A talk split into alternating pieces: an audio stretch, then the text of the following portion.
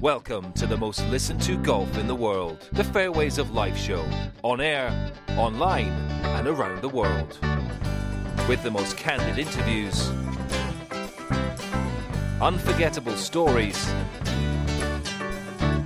taking you beyond the ropes. Here's your host, New York Times bestselling author and Golf Channel's Matt Adams.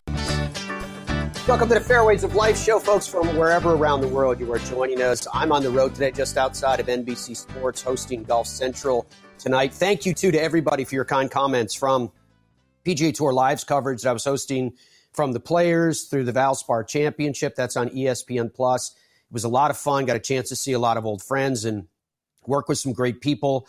Again, let's see. I saw Lisa Cornwell up there. I saw Ryan Burr. I saw Mark Rolfing. Uh, I was working with Craig Perks all week, uh, Brian Katrek, Steve uh, Scott.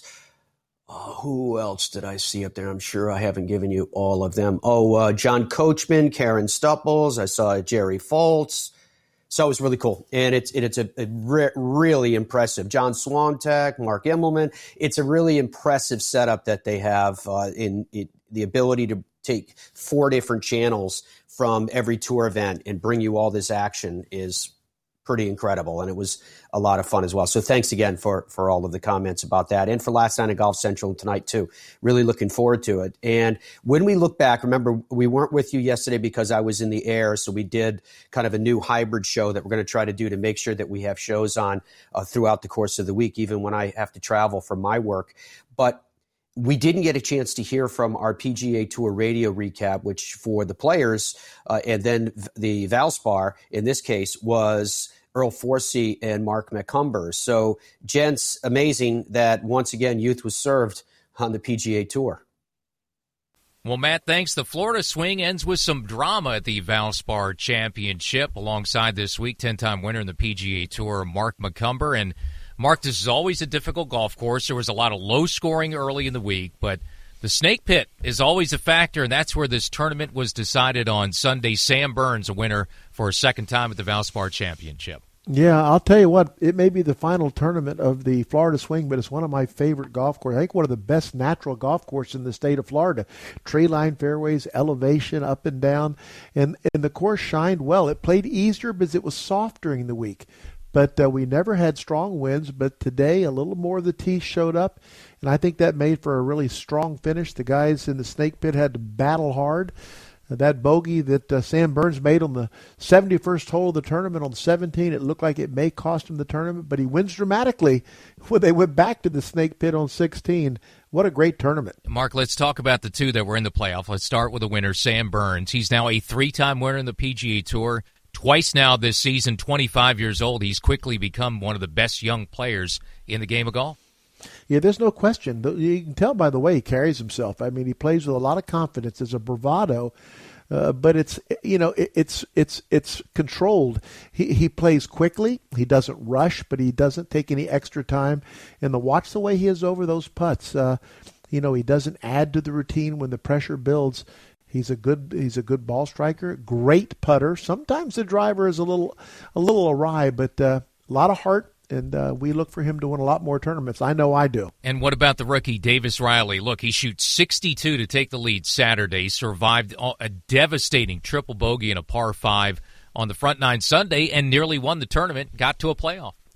I think the very fact that he went from a lead, a couple shot lead, to being behind with that triple, the eight that he made could have unglued a lot of lesser players. I think he showed his mettle. He should take a lot from this. He was a great junior player, great college player, and he's showing he has everything it takes to win on the tour. Tremendous birdie in the snake pit on the 17th hole, he came within just a putt of inside of 15 feet on the last hole to be a winner already. I think he has a lot to play for in the future. Those 300 FedEx Cup points, Earl, is going to serve him well to take care of his exemption at the end of the year to make the playoffs. I think he's well on his way to a good career. Well, Matt, time flies. The Florida swing is done. We head to Texas now. Break out the brackets for this week's World Golf Championships Dell Technologies match play. Thank you very much, Earl and Mark. That's exactly where we're going in just a little bit here on the Fairways of Life show. You can hear PGA Tour radio week in and week out on the PGA Tour app and on PGAtour.com. It works all over the world and it is for free. Or if you subscribe to the national satellite service, Sirius XM. So there was a lot of news that came out over the last couple days, uh, in, and some of it was concerning, uh, namely with Nelly Korda, that that, and I'm going to get into it in a second with her in more detail about a blood clot in her arm, but also in the last, call it 12 hours, that Phil Mickelson will not be playing in the Masters in 2022. There's a lot of sources of information on this, uh, although none of the information is, has particular depth to it. It's pretty much reporting just what can be seen and what can be known. For example, this is from GolfDigest.com. Joel Beall is the the uh, accredited author on this one. Title: Phil Mickelson will not play in the Masters in 2022, and writes as follows: Phil Mickelson's sabbatical will keep him out of the 2022 Masters tournament on Monday, fans noticed that Mickelson's name was no longer listed in this year's field on the tournament website. I saw, from what I could tell on social media, it, it, seemed like Bob Harig was the one who flagged this. I'm stepping away from the article, obviously. It seemed like Bob Harig was the one who, who flagged this. A veteran golf writer had been with ESPN for years and years and years, now off writing on his own. I believe, Dom, check me on this. I believe that he is writing for the uh, SI, uh, the, the uh, Alex Miceli. What's the name of that newsletter that they put out? Morning Read, I believe it is. He's with SI.com right now. Yeah, but that's the, but the distribution on a daily basis. I believe it's called Morning Read. Yes. Right? It goes right into your. Okay, so Dom says yes, that is. All right. So I believe he was the one that broke the story. And I'm, I'm pausing on this because I think credit should be given where credit is due. Instead, Mickelson is listed, getting back to it. Instead, Mickelson is listed under, quote, past champions not playing, end quote. As this development spread on social media, a source confirmed to Golf Digest that Mickelson will indeed not be in the competition. Mickelson, 51, is a three time Masters champion and the reigning PGA champ. However, following the Fire Pit Collective's February publication of an interview conducted last November in which Mickelson stated he was using a Saudi backed golf circuit as leverage against the PGA Tour and claimed he had paid lawyers to draw up the league's operating charter, Mickelson announced he would be taking a leave from the sport. Quote, the past 10 years, I felt the pressure and stress slowly affecting me at a deeper level uh, Mickelson said in a February 22nd statement acknowledging his reckless comments. Continuing, I know I have not been my best and desperately need some time away to prioritize the ones I love most and work on being the man I want to be, end quote. The hiatus included skipping the Players' Championship, the tour's flagship event, two weeks ago.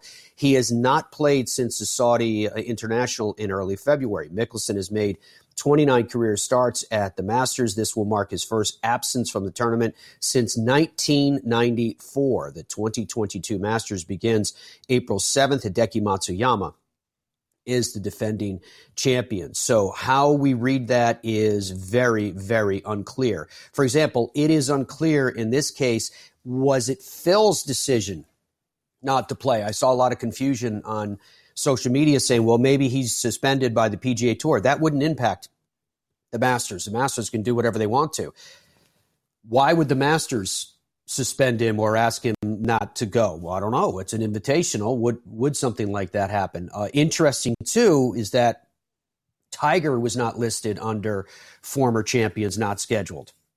How do you read into that. So to read as much as we are into Phil not being there and the reasons why, I think it's also interesting into the part about Tiger Woods and say, well, what do we read into that piece of information?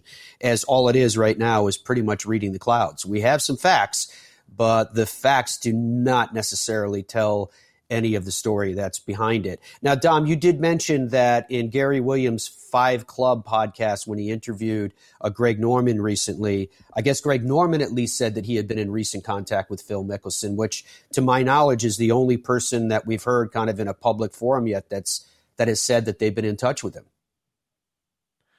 Uh, yeah, at the time it, that that interview took place, which I, maybe was a week ago. I'm not even sure the specific times of the or the, the, date of it. He also did an interview with the I think it's called the Subpar Podcast. Colt yeah, that was before uh, Gary's. Yes. Did. Yeah. Um, you know, he's he's there. It's complicated, but he's making the media rounds, if you will, uh, to promote this new LIV sort of golf series of events coming out. And he did mention uh, in the Gary Williams interview that he had been in contact with Phil Mickelson. I believe his words were within the last day or two at the time of that interview. Hmm. So he obviously spoke to him, and he, at least during that conversation that I saw, he did not. Greg Norman, I'm talking about, did not sound like Phil was angry at him or he was angry at Phil. He kind of sounded like they talked through some things and that they were on good terms and that he had made a mistake, but that everybody makes mistakes, et cetera, et cetera. I just, this whole situation is, is wholly unique. Let's put it that way. it, it is. Uh, I'm curious in that regard what mistake Greg Norman is referring to. I mean, Phil's definitely facing fallout from the way that he conducted himself and the things that he said and, and what was released. Uh, but I'm curious what the what the mistake is, other than the offense to this new league and and to their their backers, the Saudis. The the uh, I, I, can't even remember what Phil's exact quote was in that. I know was, he said they were. Well, he didn't use the word mean, dangerous, scary. That's what he used. He used the word scary. They're scary MFers, is what he said. Uh, so I'm uh, uh, any any speculation on that because again I didn't hear that podcast, so I'm curious with all my travel and all my work. I'm curious. Uh, yeah, I, any, I, didn't have the opportunity to listen to every second of it I, because it was rather long. Um, but I think he was just referencing the the comments that you just referenced. The, all the stuff that were you know the stuff that came out with Shipnuck was sort of I don't know if he he specifically called that a mistake, but he referenced that as you know probably wasn't the greatest thing to say you know, he he was skirting a lot of lines, and there's a lot of gray area here. Um, I do think that there's a lot of word going around that obviously their first event, their first event, this LIV Golf Investments Series coming out, this first first of eight events is scheduled for June. Well, that's not very far away. I think everyone is expecting some player announcements pretty soon here. I mean, we could be talking about weeks uh, before we start to see lists of names of players who've officially uh, committed I've, I've heard we're, we're, talking about days or hours, Dom, before we start to find out who some of these players are. Yeah, I mean, I do think that there's, I I think everybody sort of has a confident um, guess. You could probably, there's probably at least five people I think that everyone can confidently say, yeah, these people are probably it's pretty much they're on. They're, this is happening. It just hasn't been announced. But I, I, I'm I, I don't know how you feel, Matt, but I am fully expecting. And Andrew, I see that you can bring that in. This is the if you're watching on the television side. These are the eight events and the corresponding dates, and there are venues that have been determined. You see, at the Centurion Club in London in June is the first scheduled event, and I believe the and Matt, I think Matt has a press release and he can read the fine details if he wants to. But I think what they're saying is 48 player maximum per event. And if they don't have 48 players, they'll play with less for that same purse, which is millions and millions. I think it's $20 million for each of these events. So, and even more uh, for that last event, the team championship on October, you see on the screen, I think it's a $50 million purse for that event. What I was going to ask you, Matt, which I think is interesting, is I, I would be surprised if we aren't surprised by some of the players who are going to probably end up doing this. I think there's yeah, a, a I think of players that everyone's expecting, but we're going to end up seeing five or six or ten names, and everybody's going to be like, "Oh, didn't see that coming." Yeah, and I agree with you on that. Uh, it's I had a really interesting conversation with a former player over the last few days, and this player is very prominent, uh, has won at the highest level in the game of golf. And he said an interesting thing to me. He said, "You're gonna you're gonna see, even if they and and from what we're hearing is that their intention is to start." Right? Dom mentioned that first event is at the Centurion Club. That's June 9 through 11. After that, on July 1 through 3, it's in Portland at Pumpkin Ridge. And I'm, I'm, i saw some scuttlebutt online about members being upset about uh, the event being there. I guess it's a corporate owned uh, facility and they weren't really advised or something. Um, July 29 through 31, it will be at Trump National Golf Club in Bedminster, New Jersey. September 2 through 4, it will be in Boston at the International. September 16 to 18, it will be in Chicago at Rich Harvest Farms. October 7 through 9 will be in Bangkok at Stone Hill. October 14 through 16, Jeddah Royal Greens Golf and Country Club. October 28 through 30, that's the team championship that Dom was referring to. So this player, and again, very prominent individual in the game, said to me that he thinks what's going to happen is they're going to have that first tournament in June and the field will be, let's say, sparse. And a player, and again, he didn't mean to be insulting, he was just trying to put it in balance to the conversation. He said, a nobody.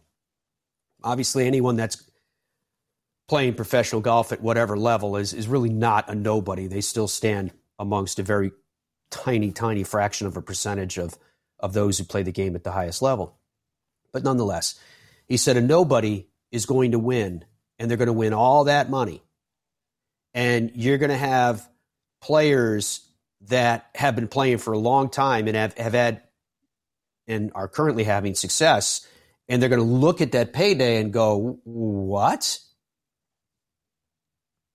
So it's really interesting. And I've talked about this many times that what's happening with this league, with Greg Norman's league, is that the game of golf has never had a challenge to its top tiers before that was so well funded. And it's quite clear that LIV Golf Investments and the, the Saudi backed fund that's behind them is not intimidated about spending money. Uh, I'm it's and I know the uproar that that this has caused, and I think it's interesting that golf means that much to the Saudi royal family that they they think they can use it as a vehicle to change uh, their image, if you please, or at least send forth the message that they want sent forth.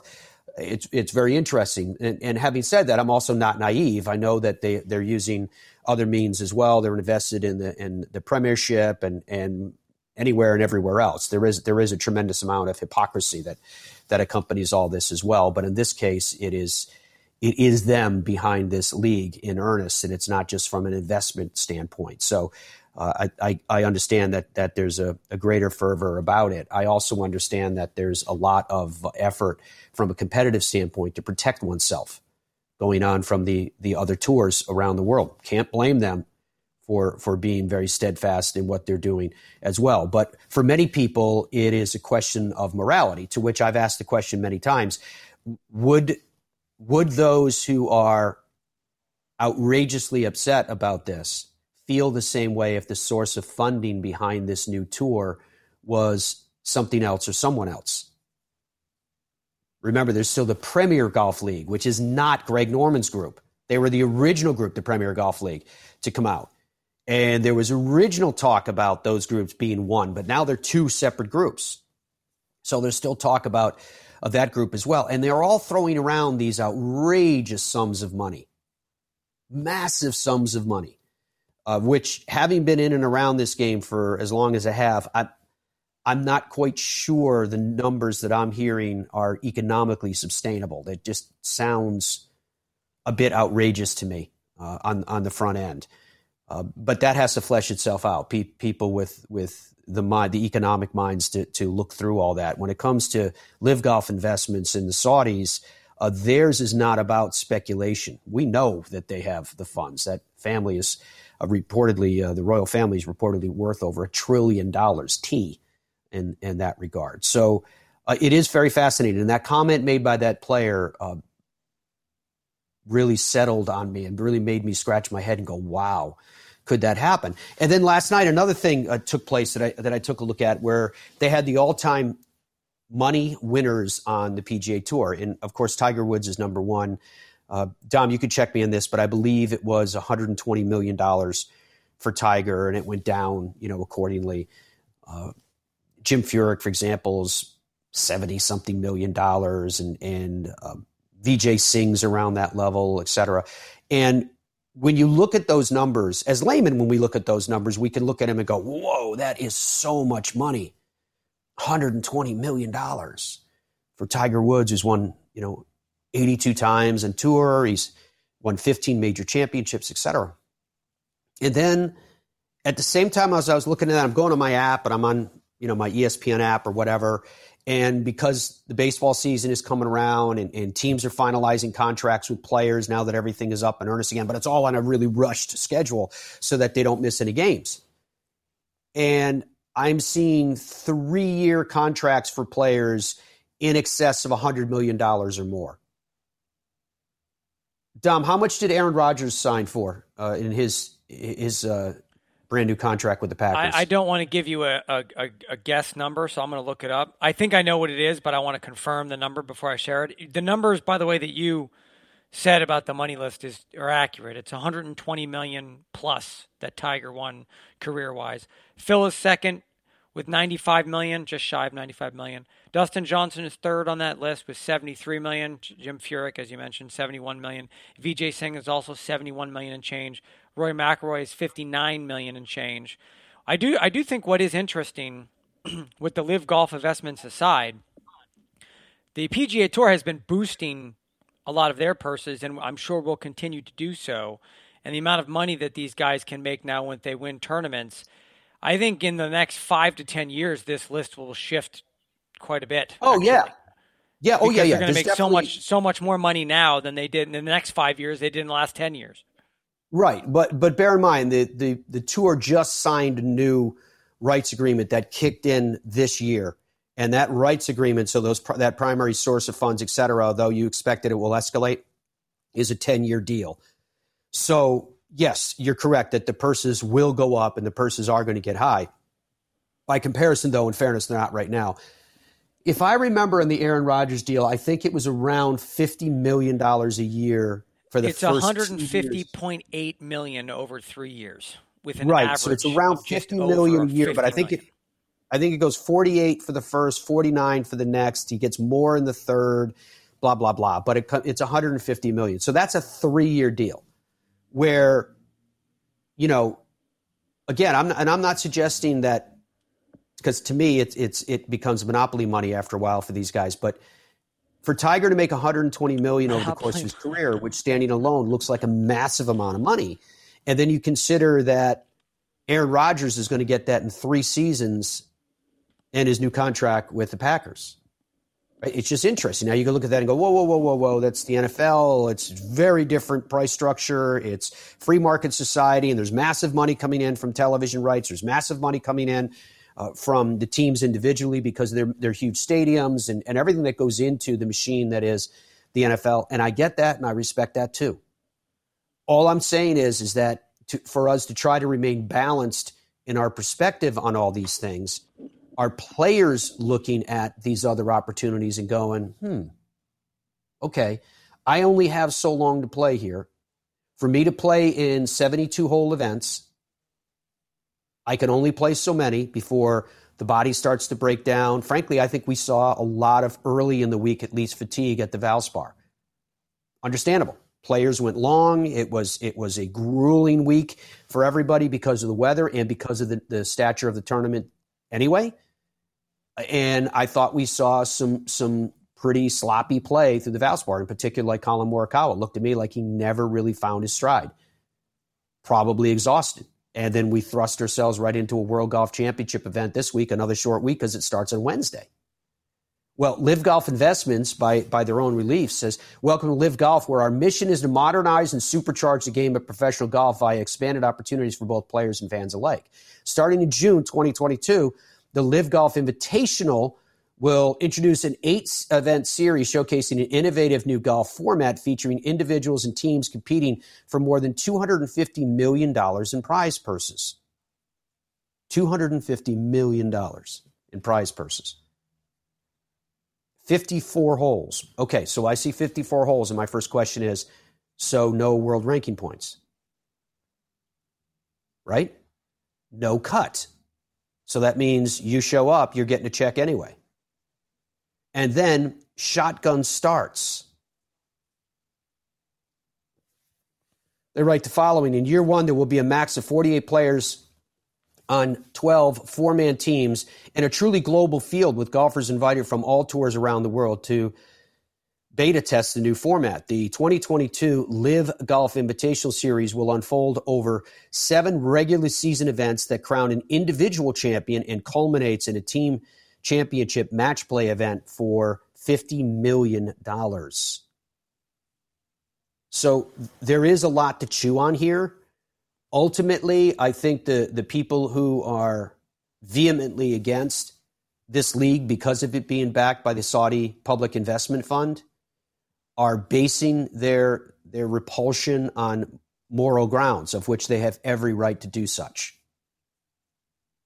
But the money that's being tossed around here, I think what Dom suggested is correct.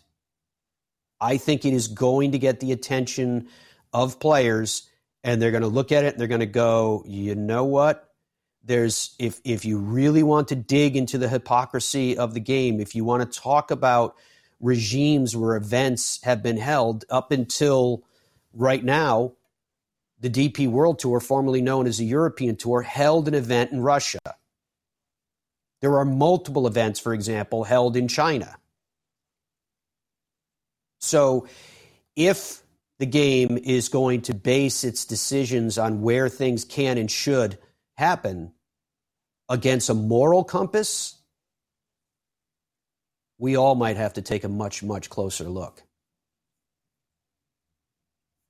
More of the Fairways of Life show coming up after this break. We want to talk to you about Nelly Korda and what she is dealing with. We're going to break down the brackets for the World Golf Championships Dell Technologies match play. The Fairways of Life show is presented by the PGA Tour Superstore, the number one golf retailer in America.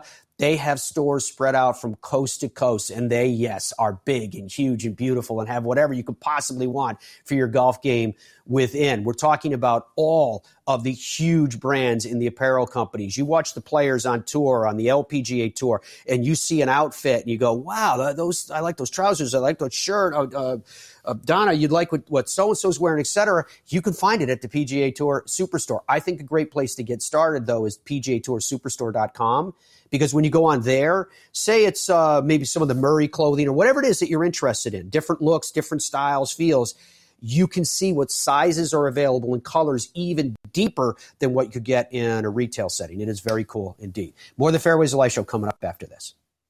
Ben Hogan demanded perfection in every golf club that bore his name. We still do. Exceptional quality, exceptional craftsmanship, exceptional price. Order your custom built combo iron set at benhogangolf.com. Ireland is home to over 400 courses, including a third of the world's natural links and a selection of exceptional championship courses in amazing locations, as well as hosting the prestigious Ryder Cup, Solheim Cup, and the Open. Experience golf like you never have before from Royal Portrush, Royal County Down, Portmarnock, Lahinch, Ballybunion, or Tralee. Let yourself be embraced by the culture and history and feel the warmth of the Irish people who will make you feel as though you have not left home but returned to it. For more information, log on to Ireland.com. Want to get ball fit like the pros? Now it's easy. Just grab your phone and a friend and have them record a video of you hitting a drive. Hello, Senior Tour. I've absolutely smoked that. anyway, submit your video to bridgestonegolf.com. You'll receive an email showing your stats and the best Tour B for your game. So get fit and get better. Sweet! You got me on a good day. Are you ready for golf's biggest season ever? Because we are. Our certified fitters are waiting to fit you for free with the latest clubs from Callaway, TaylorMade, Cobra, Titleist, and more. Plus, shop the latest gear and apparel from all your favorite brands. Experience golf's biggest selection under one roof. Don't just shop this season, shop with the pros at the PGA Tour Superstore. The Fairways of Life show is live weekdays at 8 a.m. Eastern Time and 24 7 on demand as a digital radio and streaming television show. Download the Fairways of Life app and subscribe to our YouTube channel. Log in to fairwaysoflife.com for more information. Are you an E or a C? Both have Ridgeback. These are loaded with tech. Which one are you gaming? Definitely E for me. It's just so forgiving. I'm definitely an E. C is for Cheka. What else? C is for kill it. C is me. Low spinning bombs. So, are you an E or a C? Hmm. I don't know. Hey, wait a minute. Pound for pound, nothing comes close. Created without the constraints of time or money, PXG golf clubs are the most technologically advanced available today. And they are a perfect union of art, science, and engineering. And the PXG experience is unlike any you've had before. After you've been custom fit, your clubs will be built to exacting standards and your exact specs in the USA. So when you hear it, you know. PXG, nobody builds golf clubs the way we do, period.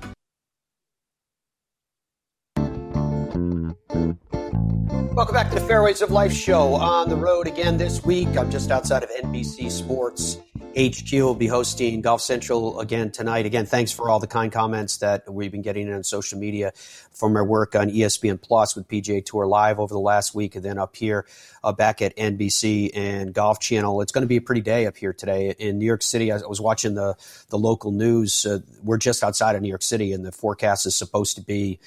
I think low 60s today. It's going to get cold and kind of nasty towards the weekend, but for the moment, enjoy what's out there because it is very pretty indeed. Now, what's out there with this uh, LIV Golf Investments is a lot of uh, turmoil, I would I would say, but there are a lot of comments as well. Dom, what are you hearing back from some of the people as we're on the air live on this Tuesday? Oh well, there's quite a bit coming in actually, Matt. Um, some of it is very interesting. This is obviously a hot button issue, sort of in the in the golf universe and with golf fans. Uh, for good reason, I think. It's we haven't really seen anything like this. I know that, and you know the history much better than I do, but I know that uh, was in the early '80s when Norman tried to sort of do a world tour type thing. Early '90s, yeah. That never really got off the ground. So this is well, well, whoa, whoa, whoa, whoa, whoa, whoa, whoa, wait, wait a minute, Dom. Just so we provide proper historical context, he proposed a world tour Tim Finchem and the PGA Tour created the World Golf Championships, of which there is one this week. That WGC stands for World Golf Championships. There was, even not that long ago, seven of them. There are barely any left now. But that started with these co sanctioned events. And that concept came about in fairness. Now, the tour, I don't, I don't know the background to their perspective on WGC as if that was something they were working on for a long time. I don't know. But from Greg Norman's perspective, that was his idea. And the tour said, no, instead of allowing a new world tour to develop outside of us, we're going to do it. We're going to do it on our own. Uh, it, and it's not unlike the what we're hearing about the tour possibly putting together a team series as well. So they, they're smart and they react competitively to the marketplace. But go ahead. So some of the inf- some of the stuff that's coming in here. Uh, maybe Phil becomes the face of LIV Golf for 200 million plus? Question mark. Okay. Will LIV Golf be on TV? Obviously, referring to this event series. I did see somewhere, at least right now, that they're planning on live streaming. I believe, in I'm assuming through their site at some point, but with the amount really? of money that they're spending, Matt, I don't know how they wouldn't get a deal on television. Money is money, and yeah, but you to, don't. And Norman has strong ties with Fox, and and well, Fox he doesn't have strong ties. With USGA Fox deal they, to back to NBC. So I, I yeah, but he did, I, I again, Dom, just so we give proper mean, context to all of this. The, Greg Norman doesn't necessarily have strong ties to Fox. He was with Fox, and then they let him go when he was when he was doing the the U.S. Open. Um, more recently, he was doing the the radio coverage of the Masters, and once again, he was there one year. In, in this case, and he's gone. Uh, he's been replaced. Uh, they're going to have Mike Tirico and Curtis Strange doing the the radio coverage. So I don't know why, from a broadcast perspective, Greg Norman outwears his welcome so quickly, but he has. Now, having said that, that has zero to do with whether an event does or does not get on television. because they don't need to get a deal from a major media company for that to be televised. So much of what's on television today, and I think we all realize this, but if not, here's the, the revelation. So much of what's on television today is actually paid airtime. So an event goes to whichever carrier, whichever media company, whichever network, and they say, how much to get this televised? And the network sits back and goes, um, let's see, it's going to cost you a billion dollars. And they go, okay, fine. I'll do it. That's right. So it's, it's, I, I'm actually surprised they're not on yet. But if they want to be with the uh, seemingly the kind of money that they have behind them to do what they want to do, they can do whatever they want. That that can and will happen, well, I believe. Also, keep in mind the people that they've been signing. Um, for example, uh, Kerry Taylor is their new chief marketing. They they announced executive signings like four or five or six in a row, like yeah. in the last two or three months. Huge, big uh, name. These aren't people. just random. Yeah. yeah, these aren't random people. This guy, this guy Kerry Taylor that I'm mentioning he was the executive vice president of entertainment for Viacom CBS for years.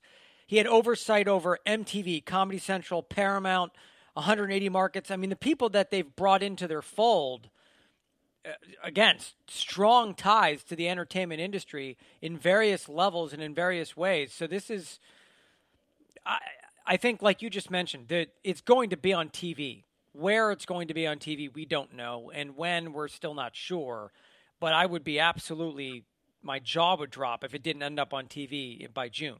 Um, a couple other things coming in. If enough players in PIP winnings move to LIV schedule, then PGA Tour long term would have to let them back. TV advertising and coverage will drive direction. That is not exactly correct, but it's an interesting comment. Andrew, do you have the PIP? We still have the top 10 uh, who won the money there most of those players have publicly said, no, thank you, not interested, never. So I don't think that any of those people are going to sort of head in that direction towards this LIV Golf series. But like we just said earlier, Matt, there's gonna be some surprising names that make the jump.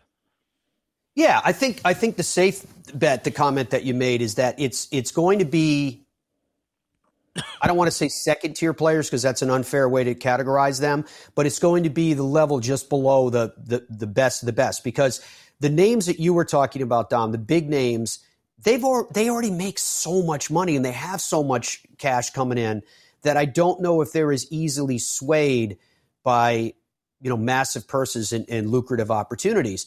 But if you're the next tier down, uh, then I do think that then this is something that could appeal to them. And I'm not saying that you're not going to get some top player, and I'm not saying you're not going to get some young player too. The other thing that I know about it is that LIV Golf Investments is being pretty smart in terms of how they're reaching out to players. And they're going through agents, which shouldn't really surprise anybody because the agent should be handling the business uh, affairs for the different players. But you know, from an agent's perspective, obviously the things that an agent is going to balance is long term career revenue. As you're looking at the PIP results on your television screen right now, Tiger Woods winning. Uh, Phil Mickelson, who declared that he had won, but don't really know what happened with that. It was just more bizarreness from Phil. He ended up finishing second, Rory third. Uh, Jordan Spieth fourth, fifth was Bryson DeChambeau, who is playing this week. We're going to go over that in just a second. Uh, Justin Thomas is sixth. Uh, Dustin Johnson was seventh. Brooks Koepka was eighth. Jon Rahm was ninth. Bubba Watson was 10th in the PIP results, and, and $40 million was spread around amongst those players. And there was a great deal of discussion about that, good and bad, in terms of what people thought. So, what else? I, am more curious about what some of the other people are thinking. What are you hearing? Uh, a couple other items. Let's see here, because there's lots of stuff coming in. Uh, I've been turned off to outrageous contracts in the NFL, NBA, etc., to the point that I hardly ever watch those sports anymore. Golf is headed that way for me too. Not specifically to that point, but one thing I do think is interesting, a bit hypocritical, is that this same media that is talking about how awful all of this is will be every one of these entities will be sending reporters to that first event in June It will get a ton of coverage. There'll be lots of stories about it. They'll be interviewing players who are in the field. It's going to get a ton of coverage for an event that the media seemingly right now is saying we need to boycott this. This is bad on all levels. Well, yeah, but wait a minute, not, wait a minute. It's just just not going to happen. One, one second from that. I don't. I don't have a problem with somebody criticizing the media. They're more than welcome to. But how do you have it both ways? What I'm saying is, is that if there's a criticism of the media, in this case, this individual is saying the media hates it, but yet they're still going to cover it. And, and obviously trying to illustrate a hypocrisy to say, well, if the media hates it and thinks this shouldn't even happen, they should boycott it and they shouldn't cover it, then the media is not doing their job. The media, just like everybody else, has their opinions. The problem with media is when they have an opinion that is hidden and it becomes an agenda to try to influence your opinion of what should be done. If someone within the media has a strong opinion and they voice that opinion, more power to them. We have a choice as consumers of said media if we're going to take that opinion, absorb it, maybe agree with it, maybe disagree with it, what have you. That's our business. If their business is that they hate something and they're going to be honest enough to tell us, good. But after that, to say that media is being hypocritical, if that's the message, by not covering an event and wh- why they should rather be boycotting the event, that's not media. Media's job is to provide you with the facts. Otherwise, it's an editorial. And I'm okay with editorials too. I'm okay with them when they are known as editorials. I'm not okay with agendas behind the scenes to try to set the path of something without you having explicit knowledge of what's being said and why. So, in the case of media covering the event, just like this media, we'll cover that event. You guys decide if you do or do not want to consume it. You guys are the consumer of that event. Our job is to tell you what's happening. Again, I am fine with editorial content, and you know we do plenty of it here. I like when people in the media are honest about how they feel. But when they start to take those feelings and they let it guide how, when, where, what they do, particularly as I mentioned three times already, when it's hidden behind an agenda to try to influence you. And, and as I'm saying that, everybody out there, you're all going to be shaking your head and go, oh, we know what that is because we've seen it all the time.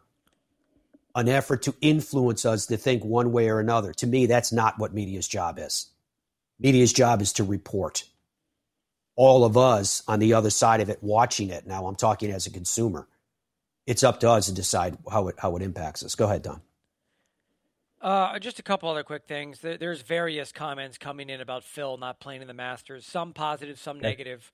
Um, obviously, it's again, it's a bit of a hot button issue, and there's a lot of speculation. We don't know. We don't have the answers, but um, it is interesting and it is unfortunate. I will. I will say it's going to be interesting to see if he shows his face there, because he'll get surrounded like, like a pack of wolves that'll try to attack him for the for the Masters dinner, the Champions dinner. I would imagine he would probably show up for that anyway, uh, but I don't know. I yeah, but he's not going to be. Find he, out even if he did, though, he won't be surrounded by anybody. remember, this is the Masters. The Masters makes their own rules. Uh, I've talked to you for years and years about the fact that uh, what happened with Tiger Woods and part of the reason why his downfall was so acute was the way that Tiger and his team managed the media. And Phil did the exact same thing until just a few weeks ago. And the the message was you play the game by our rules and if you don't, then you won't get access. Now, it so happens that the reign of Tiger Woods and the reign of Phil Mickelson has been during the greatest reduction of golf writers in the history of the game as a percentage. Are those two responsible for it? No, that's not what I'm saying. Economics is what's responsible for it. It's a lot cheaper to, to buy golf coverage from the Associated Press than it is to have a staff writer that's going to cover events that you have to pay for the travel and everything else goes with it. That's the harsh reality of what's going on. But if you were a reporter in XYZ city and say you covered a lot of different sports, maybe you weren't even a sports reporter, you're just a reporter. And your assignment editor said, Hey, why don't you go out to that event? I want to find out what steakhouses uh, Tiger and Phil like to go to in XYZ city. This is go, go back 10, 12 years. And you showed up and you were one of those reporters that was on the naughty list. You weren't getting access. Biggest story in the game. Week in and week out, biggest stories in the game. And the people that you work for go, um, we can't get anything. We can't get any comments directly from Tiger. We've been shut out because because of comments that you made about this or that.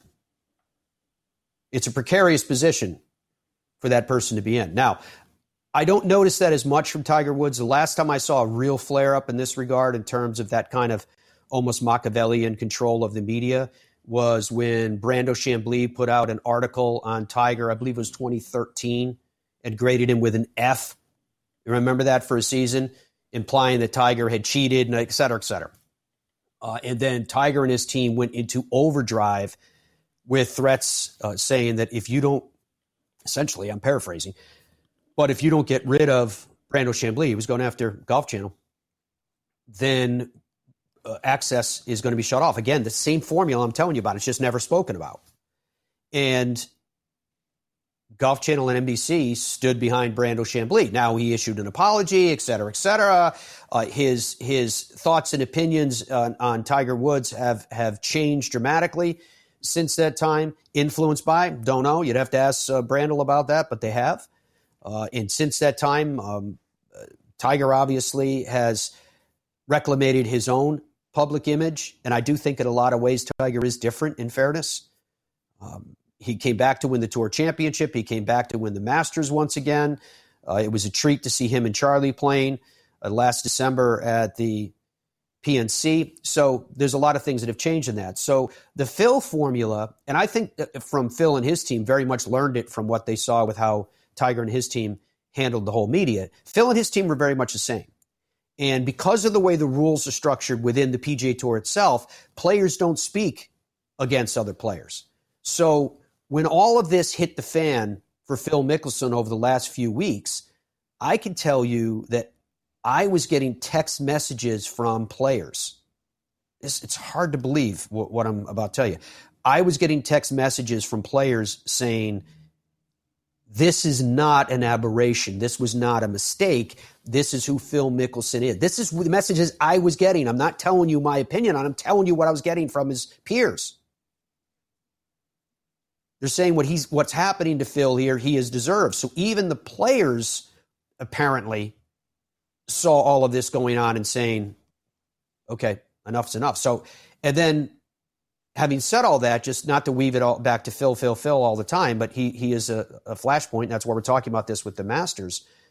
Um, there are at least, in my knowledge, at least one book coming out on Phil Mickelson, Alan uh, Shipnuck's book. I saw he put a social media post out there yesterday uh, where he was doing the the voiceover for the book.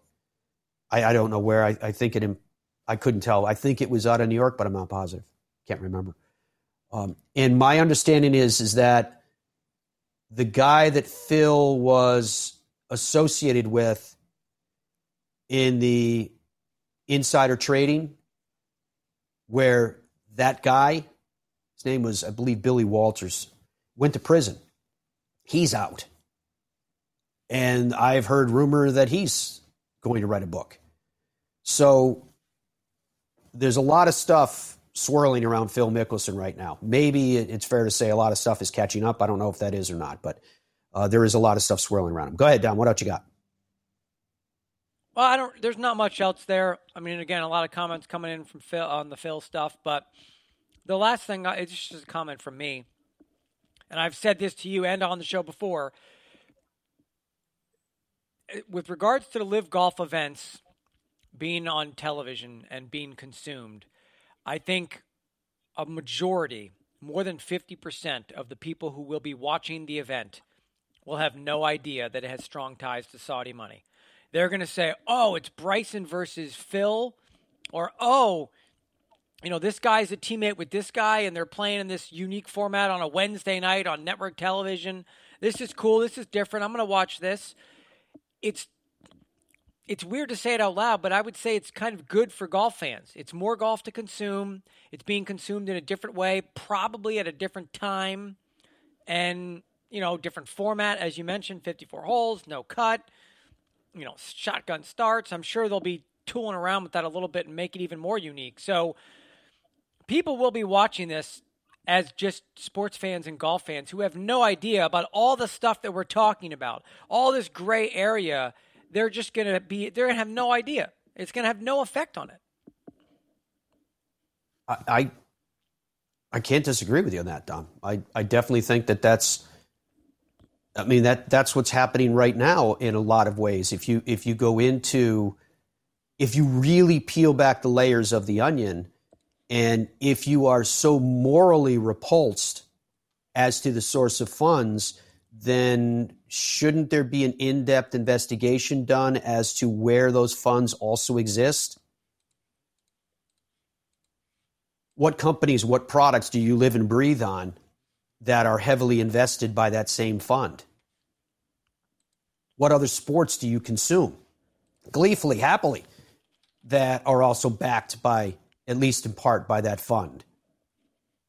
So, and as I mentioned, if if it's going to be based on moral repulsion, then we have to be cognizant and acknowledge the hypocrisy that there are human rights abuses taking place in countries right now that have either hosted until very recently, like Russia, the DP World Tour, or host currently, like China, that can be criticized for, for their history and their, and their conduct as to the way they treat human beings.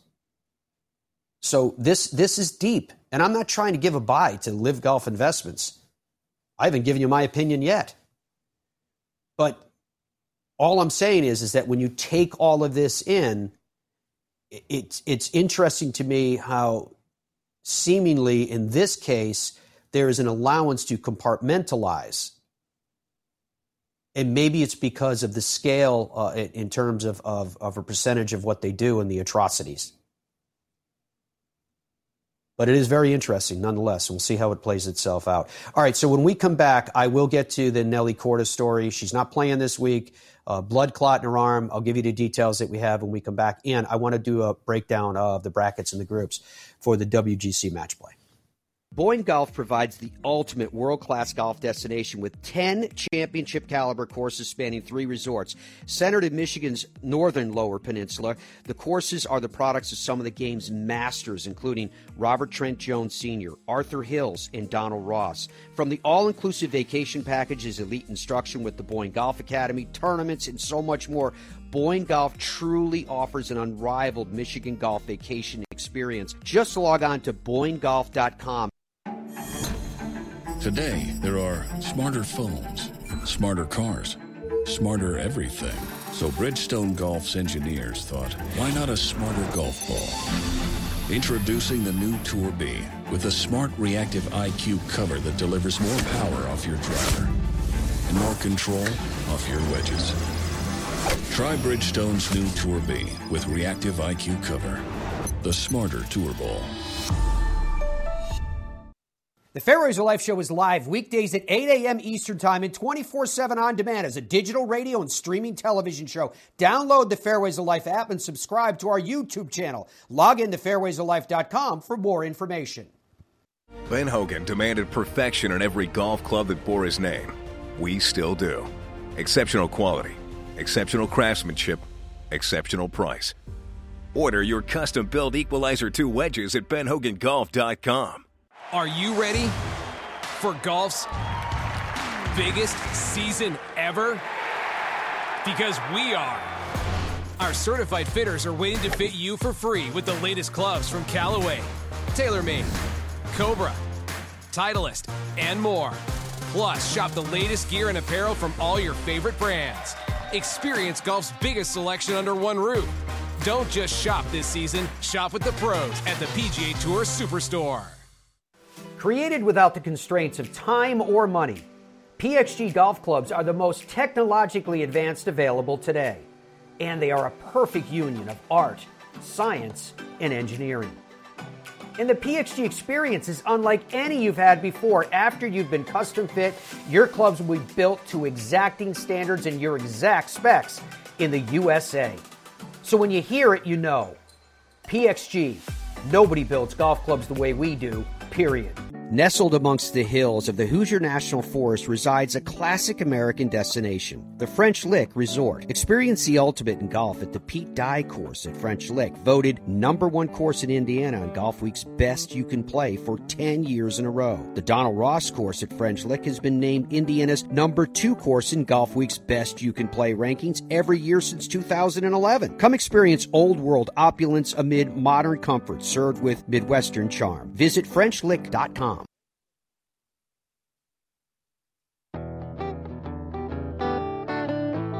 Welcome back to the Fairways of Life show on this Tuesday, coming to you from just outside of NBC Sports HQ. And we are just outside of New York City, where it's expected to be in the low 60s today and sunny, an absolutely beautiful day. I hope wherever you are, you get a chance to get out, maybe hit a hit some golf balls, or at least spend some time outside, because I know it's been a long, cold winter, as they say. All right, Nelly Korda. Her hiatus is going to extend a little bit longer. This is from Beth Ann Nichols from Golf Week magazine. She writes, Nelly Korda is not in the field for this year's JTBC Classic. The LPGA has confirmed a world number two announced on social media on March 13th that she'd been diagnosed with a blood clot in her arm and that she was at home resting.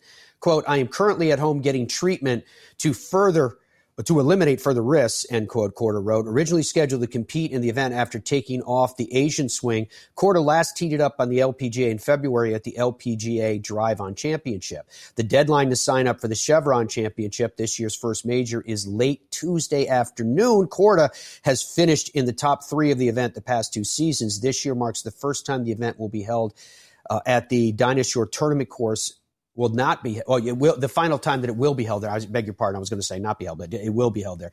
Dinah Shore Tournament Course at the Mission Hills Country Club in Rancho Mirage. California. Korda won four times on the LPGA in 2021, as well as uh, Olympic gold in Tokyo. She was named the Female Player of the Year by the Golf Writers Association of America.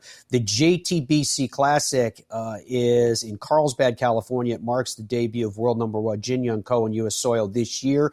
She competed once at the HSBC Women's World Championship in Singapore and won before taking the next two weeks off.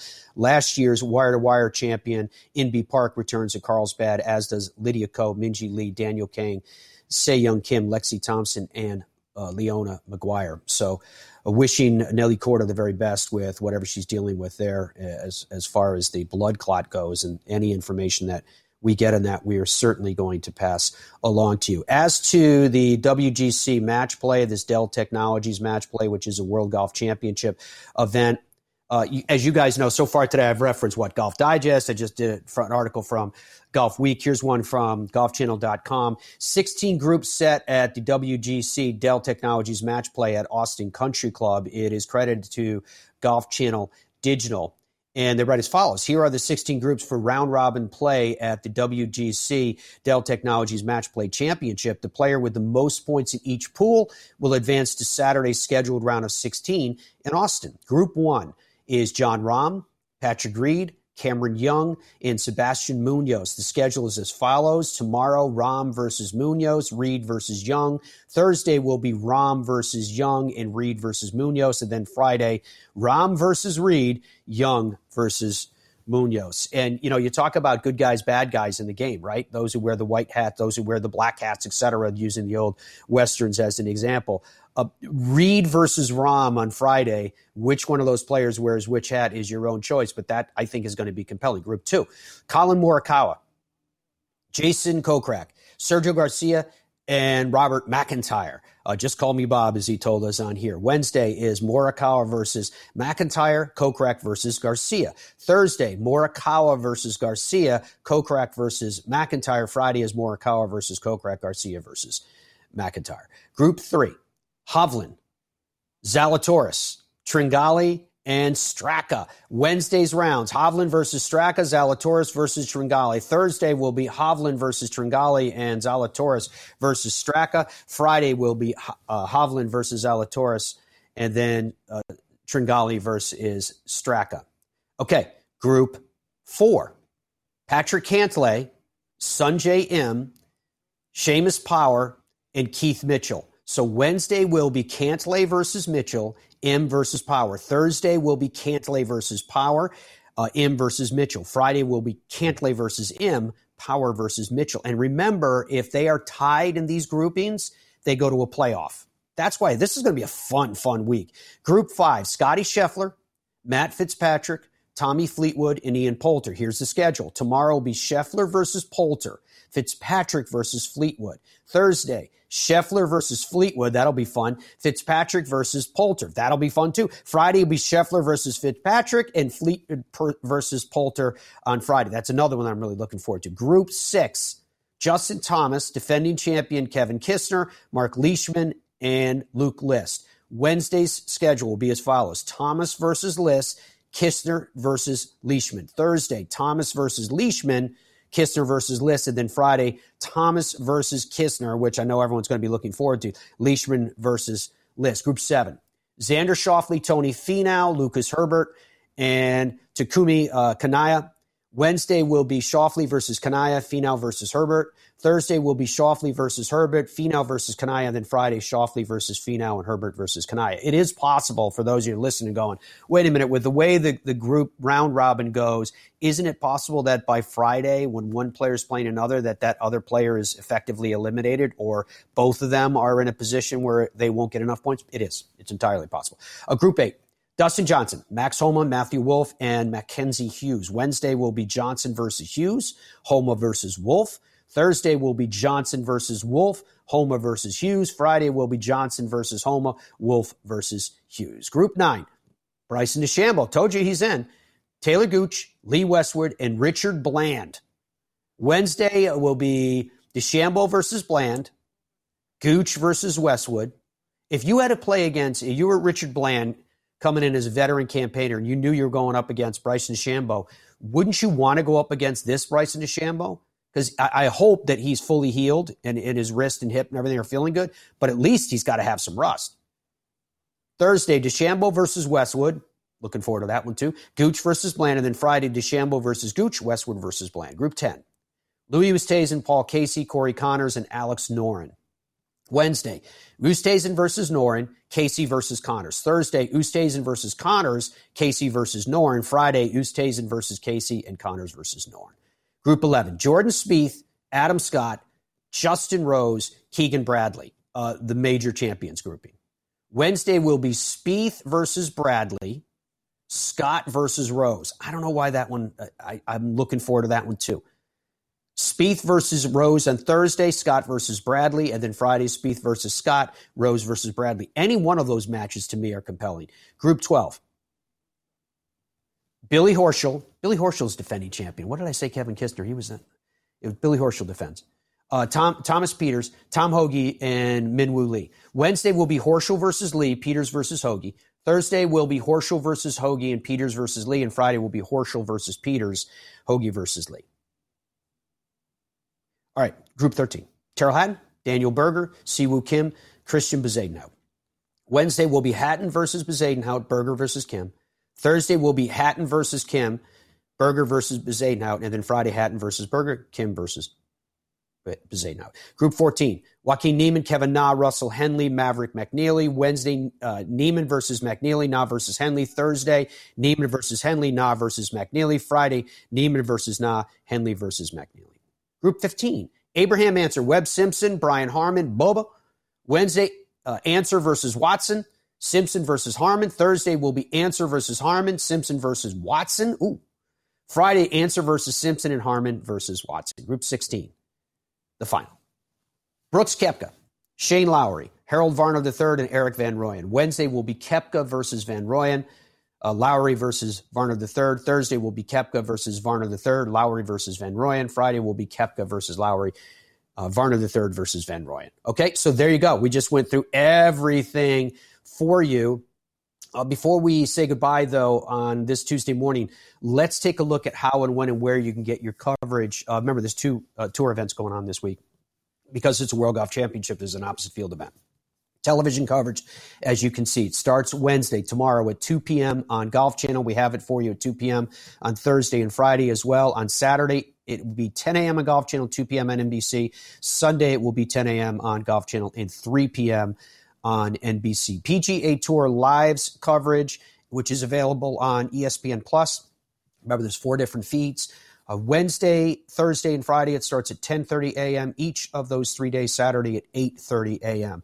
PGA Tour Radio, which can be heard in the PGA Tour app. You can hear it on pgatour.com or if you subscribe to the national satellite service Sirius XM. Wednesday, Thursday, and Friday at 2 p.m., Saturday at 10 a.m., Sunday at 11 a.m. The Corales Punta Cana Championship, Golf Channel will have it for you. We start it at 10:30 a.m. on Thursday and Friday, 2 p.m. on Saturday, and 2 p.m on Sunday. The JTBC Classic on the LPGA Tour uh, Thursday and Friday at 9 p.m. on Golf Channel, Saturday and Sunday at 5 p.m. on Golf Channel is when you can find all of your coverage. Thank you so much for your company on this Tuesday. Looking forward to being with you again tomorrow. You can catch me uh, today hosting Golf Central. Uh, first time it will be on will be 4 p.m. Eastern Time, and then again at 6 p.m. Eastern Time tonight. Have a great one. Bye for now.